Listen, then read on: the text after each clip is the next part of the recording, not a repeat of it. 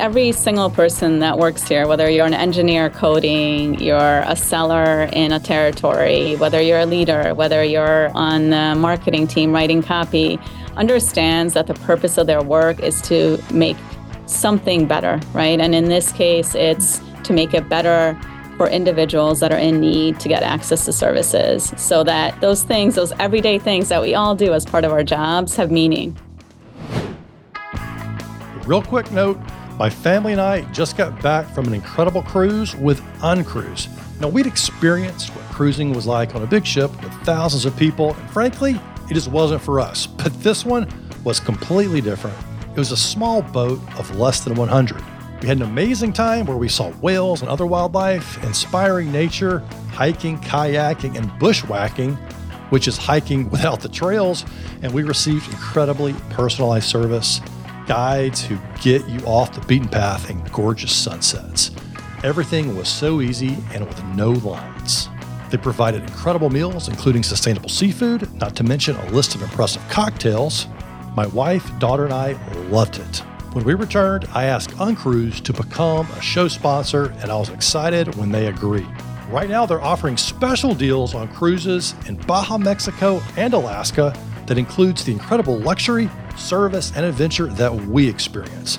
To learn more, go to benleads.com slash cruise. That's benleads.com slash cruise for the latest deals. Welcome back to Lead the Team with number one best-selling author and in-demand corporate trainer, Ben Fanning.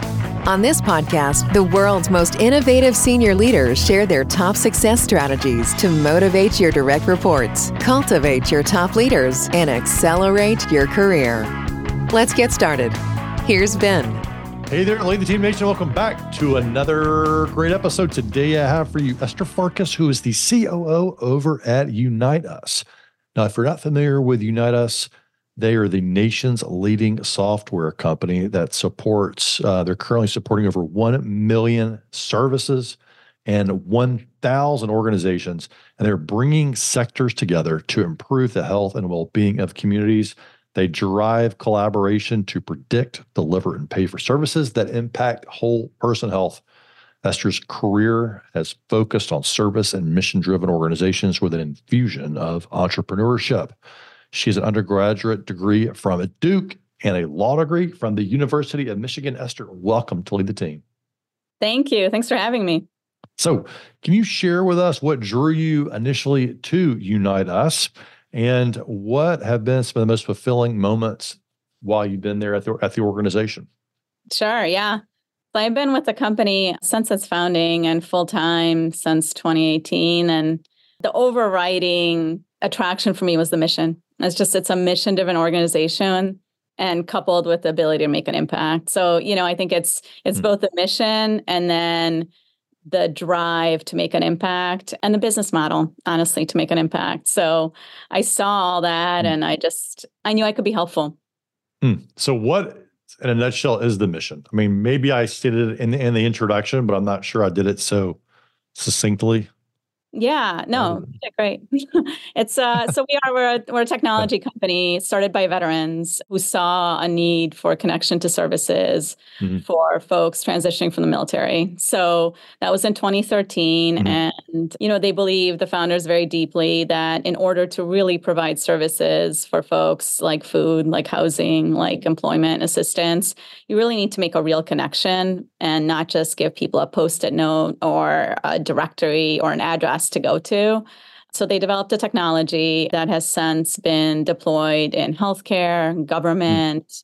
and nonprofit, and you know successfully across every state to make those connections. So if you're in need of a service and usually multiple services, how do you take the burden off an individual mm. seeking the services and put it on the organization that's going to be providing it through technology? So the software has really developed over the last you know decade into a very robust platform where you can you know screen you can take demographic information you can make a referral and then you close that mm. referral and produce outcomes and it's been a way for folks to communicate so if mm. you have a care team helping somebody get back on their feet how do you communicate with each other more efficiently to be able to do that well so all of that together and um, a great team of folks that really are experts in social care. So you came out of the legal world, right? Yes. So an attorney, legal, legal, legal piece of this thing, and now you are COO. That yes. feels like a jump, right? Because you you know you're going to law school, you're involved in this piece, and, and I'm assuming that you learned about the mission of this organization. Yeah, you're like you know what, this sounds like something I could get behind. I mean, was it the mission that initially attracted you? To, yeah, to, it, okay. it really was, and you're you're totally right. It's a huge jump, and I guess if you'd asked me ten years ago if I'd be doing this, I would never have imagined. I'd never have hmm. imagined mm. The leadership roles I I'd be taking on, and it was never. I wasn't one of those people that had sort of a goal that I was moving towards. I tried always to be helpful and so when I joined the company, I really believed in the mission. I really believed in the team. And I really believed that I had a skill set that could be helpful. And I was a lawyer. I was a I was a mergers and acquisitions lawyer. So I was not, you know, a courtroom typical lawyer, but you know, I'd focused on finance and deals and um, had worked at a big Wall Street law firm. And, you know, I knew that wasn't going to be my long term career but that mm. did give me fundamentals to i think a lot of a lot of the things that an operating company particularly in the early stages uh, deals with you know corporate finance and just generally any transactions and and now as part of my role i actually lead our market facing function so i lead our sales team and our customer success team and our marketing team as well and a lot of that is you mm. know comes out of those fundamentals. How do you work with people to negotiate and get something done? And I think building on that and learning everything I've learned over the five past five, six years and, you know, always trying to do better and be helpful is, I think, just part of what every leader needs to be doing to do better. So, to get a little more clarity around the term mission driven. Yeah. So, this organization that you described at Unite Us, it seems like it's benevolent like it wants to make a positive impact in the world. Not to say mergers and acquisitions is not like that, but I don't know. Uh, so that may or may not have been mission driven, but they probably had a mission. Yeah. And maybe it's just to, to make the shareholders happy, and that's okay. But I think when you're talking about mission driven, you're thinking about more of a global positive impact. Am I right? Is yeah, I okay. think I think generally, you know, this concept that every single person that works here, whether you're an engineer coding, you're a seller in a territory, whether you're a leader, whether you're on the marketing team writing copy, understands that the purpose of their work is to make something better, right? And in this case, it's to make it better for individuals that are in need to get access to services so that those things those everyday things that we all do as part of our jobs have meaning right? So you're you're doing it with an end goal in mind that you know for whatever your personal reasons are leaves at least some part of this world better than when you started it. So how are you thinking about that now? Because you're COO and how many employees do you all have now roughly? Uh, about 650 so 650 employees, a million services. It's probably, it feels like it's easier to talk about mission and impact when you've got 10 to 50 employees, maybe. But now you've got hundreds of employees. What are you doing as a CEO to help make them feel like they're part of this bigger mission when it might start to feel like when you've got a million services, you start to feel like a cog in a wheel, right? You're just yeah. trying to kind of yeah. manage all this all this scale. Yeah, that's right. That? Yeah, and I think that's a really good call out and a really good point because I think as you get bigger and bigger and you get further away from some of those individual impact stories, you have to um, always come back to it. So if we're serving a big customer in multiple states, what does that really mean for the business and for individuals in that state? It means that because we're serving this customer and we're doing a good job with our technology, with our um, ability to answer questions, with our ability to train their team, more individuals in that state or more individuals that they serve are getting services faster. And so always bringing it back around to the individual, always bringing it around to the impact and the ability to make bigger impact with bigger mm. scale mm. and bigger customers. So no doubt like some days you're just going to feel like you're a cog in a wheel and you're doing work that you could be doing at any other company. So that constant reminder that that work has an end goal and that end goal is more individuals getting services and it's actually our customers do a pretty good job of reminding us uh, that we get a lot of really nice stories of um, ways that we've been helpful, of individuals that they've been able to help because of our technology, of ways that their teams become more efficient because the technology has made them uh, be able to provide more services to more individuals. Those types of things, luckily, are uh, a part of our, uh, you know, conversation. But but there are hard days, and so knowing that those hard days are going to be punctuated by these individual stories, by customers sharing these with us, I think is what keeps all of us going. I think it's that that that push to be better and to do better and to know that everything you're doing in your day to day is is impactful. So on a real on a real granular level, so something like you your technology, your your business makes something positive happen for an end user somewhere. Yeah. How in the world are y'all getting that back to the employees and say, hey, what you did today made a difference. Here's the story. Here's the narrative. Here's what happened. What's the mechanism or, or process for that? Yeah. I mean, there are very tactical things like we have monthly all teams. And so we start those all mm-hmm. teams with an impact story where we highlight families or individuals that have been helped by the technology or something new that we've done. Um, so that's that's you know I think just mm. part of the DNA of the company. There are videos that we share that we try to highlight the work in just to make it real. There, those mm. visuals, that ability to show that individual lives are being impacted is really important to bring it back around because you could just be someone in an office writing code and and not see the end the end point of your work. And so bringing it mm-hmm. always back around to something that they did has this impact on a life is part of the DNA of the company. So um, we do, I think, uh, share those stories pretty frequently. We also share some of the, the customer stories in Slack channels just to, um, again, remind folks that there's real impact. We speak at conferences where we always start by sharing that individual impact story. And we try and talk to scale and impact as always furthering the work that everybody came here to to do. So I think that underlying sort of company DNA and messaging is just a part of our Unite Us Speak. So important and great note for listeners to make here. So we started talking about mission driven companies and what that's really like. But note that to lead the team, you got to make sure that your team understands how they're impacting the mission. Because if they get excited about the mission, but they don't feel like they're contributing, I mean, is it that that becomes the secret sauce and making the whole thing work? And as you all grow and become more successful, it can get a little more complicated.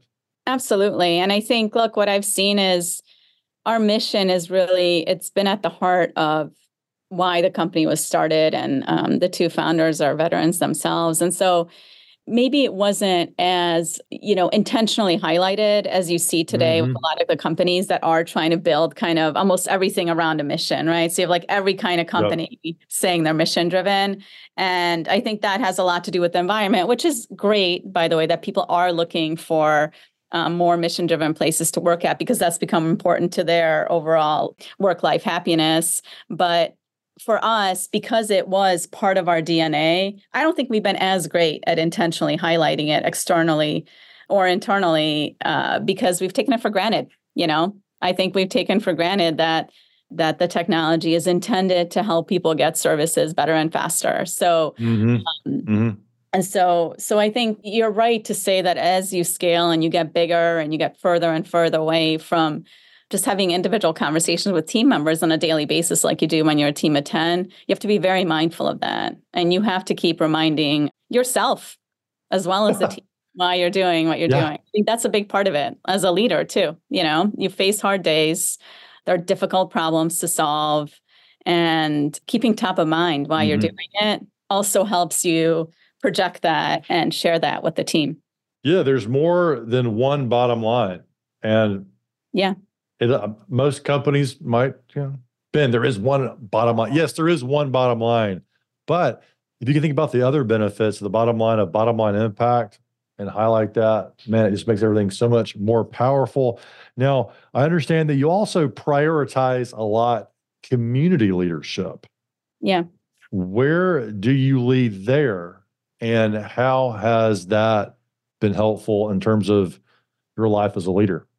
Yeah, I mean, I've always been a big supporter of small businesses and small businesses run by women and early stage companies. And I think just generally bringing kind of like smart business and legal advice to earlier stage companies has been something that I've been um, mm very uh, I, I, think is very important because i think those are things that you know you're trained to think of as just like common sense but it's not and that information even with all the information available to everybody today is still not mm. democratized i don't think to the point where um, people feel that you know starting a business or taking that risk is as as easy as I think it should be because it's not really that hard. I mean, of course, like every other like you know barrier um, overcome, right? You need capital, you need an idea, you need obviously um, time, drive. You need to be in a in a in a pretty good place, some place of privilege. But it's then like you know if you have the drive and you have the ability to to do the work, it's it's it's from a legal and structuring perspective. This country's made it fairly easy to start a business in most states. Are you looking to increase sales, grow your brand, and share your leadership message? Then check out our business podcast program. Each week, more people listen to podcasts than have Netflix accounts, and one third of the U.S. population listens to podcasts regularly. So, your customers and team are already listening to podcasts. It should be yours. Discover our five step profitable podcast framework and what results you can expect for your company by setting up a 20 minute call with my team at benleads.com slash schedule. That's benleads.com slash schedule. So you you like to offer your legal expertise in ways to help foster women women's business startups. Is that what it's related to? Yeah, and advising them as they grow. So And so what have you eh, like what have you found since you've been doing that? I found that I think people think it is a lot harder than it really is. Like in most yeah. states, it's really filing one piece of paper mm-hmm. the Secretary of State, and it costs $100 at most. And I think people think there's a host of barriers, and oh. they tend to, you know, I think not know where to turn to get help. That's the other thing is I, I think they think the that they need to hire an accountant, that they need to hire a lawyer, and that they need to have hundreds of dollars on hand to do that just to be able to start a business. And I think you go to a Secretary of State's website, it'll tell you exactly what you need to do. And you know, I think people are usually surprised by how easy it is. Like just open it, just like open an LLC. That's right. And get that going. And it does vary by state. So yeah, for the listeners, if you're to start your LLC, go to your yeah, go to your Secretary of State. Yeah, go to your Secretary yeah, of State's website. Yeah, and and I think people, you know, assume it's going to be very expensive. They're usually surprised by how affordable it is. And then I think they mm think the upkeep is going to be expensive. And like, you know, I it is also fairly straightforward, depending on how complex your business gets, obviously. But yeah, I think they're I think they're they're usually surprised by so, how it is. So when you're leading in your in this community? I mean, how do you find or make the time to do that when you have family stuff or you have, you know, you're an executive with this company? What, how are you prioritizing all this stuff?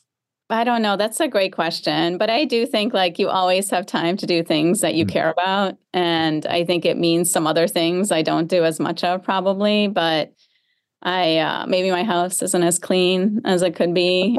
Um, maybe, maybe yeah. um, maybe I haven't You're, done laundry in a couple weeks for anybody, but like those types of things, I think you know. Um, it is New York. You get a pass on laundry.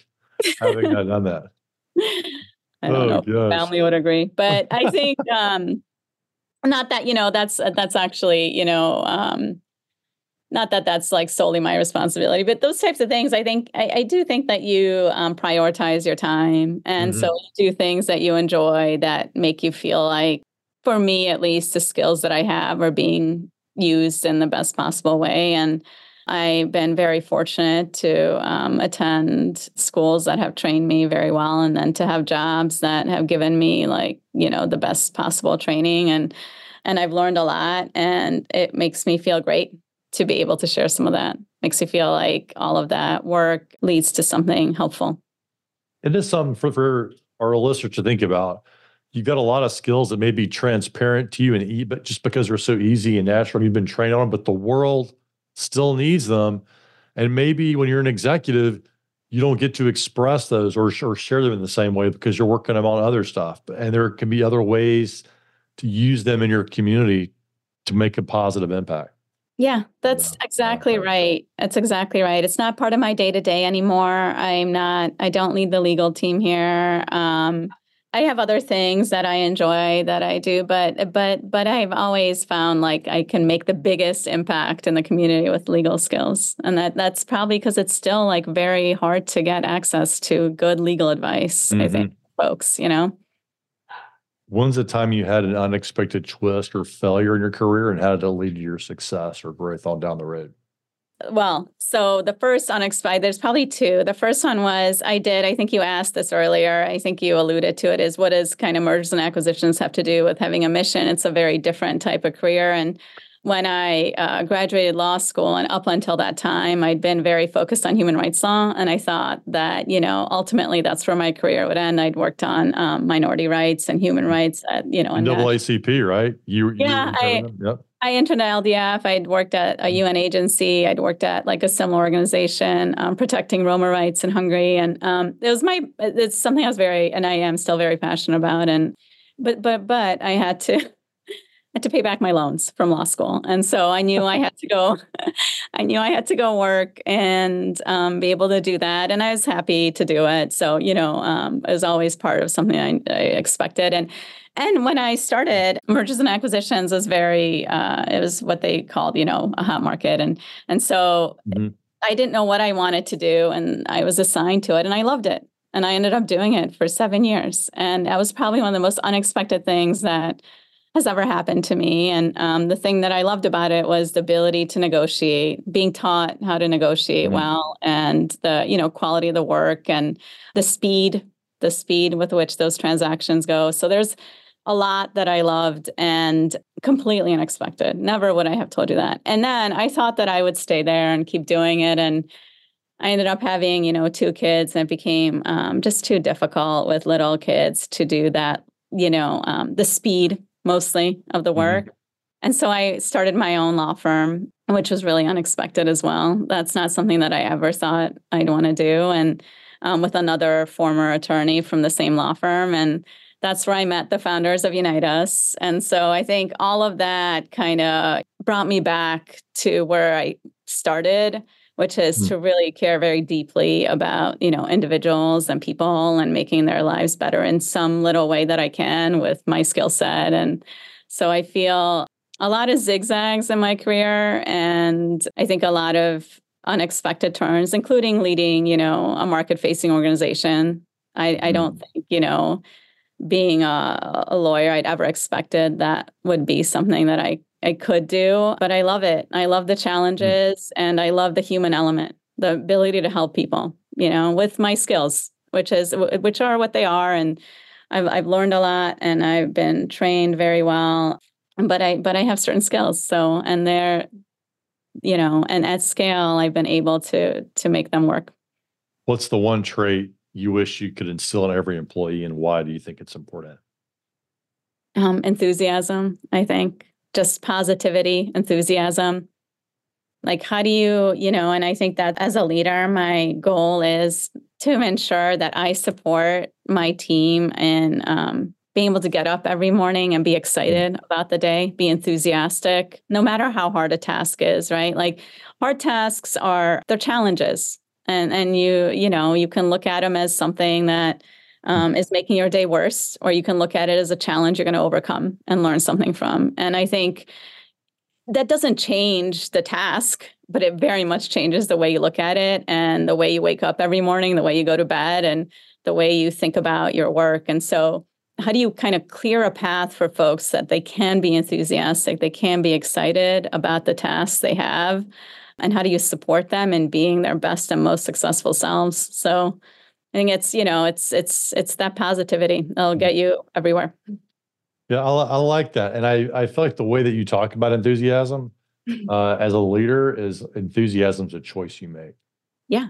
You know, when you make up. And then you also choose to make or choose to clear the path, as you say, for your team to also experience that that enthusiasm. It's not something that thinking about how I'm going to do it for them, but to create the environment for that.